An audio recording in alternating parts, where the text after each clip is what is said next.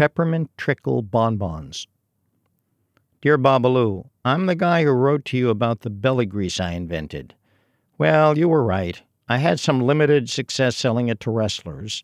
I changed the name to Slippery Sam's Muscle Oil and made a YouTube video showing a small wrestler slathered in the oil, constantly slipping out of the grip of a much larger wrestler.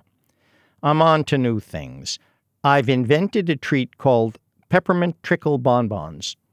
The outer coating is an epoxy carbon fiber matrix that is practically bite proof, so only a trickle of peppermint filling leaks through the little holes that people manage to make by vigorous, prolonged chewing. This way, the flavor lasts for days. I have high hopes for the product and am about to launch an advertising campaign.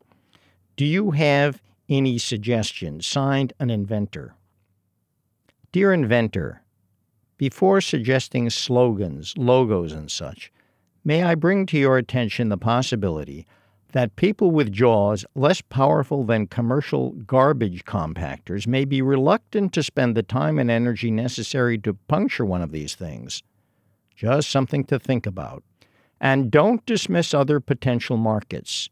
People whose snapping turtles need more exercise, police and others short of rubber bullets and in large numbers in canvas bags, bumpers for tugboats.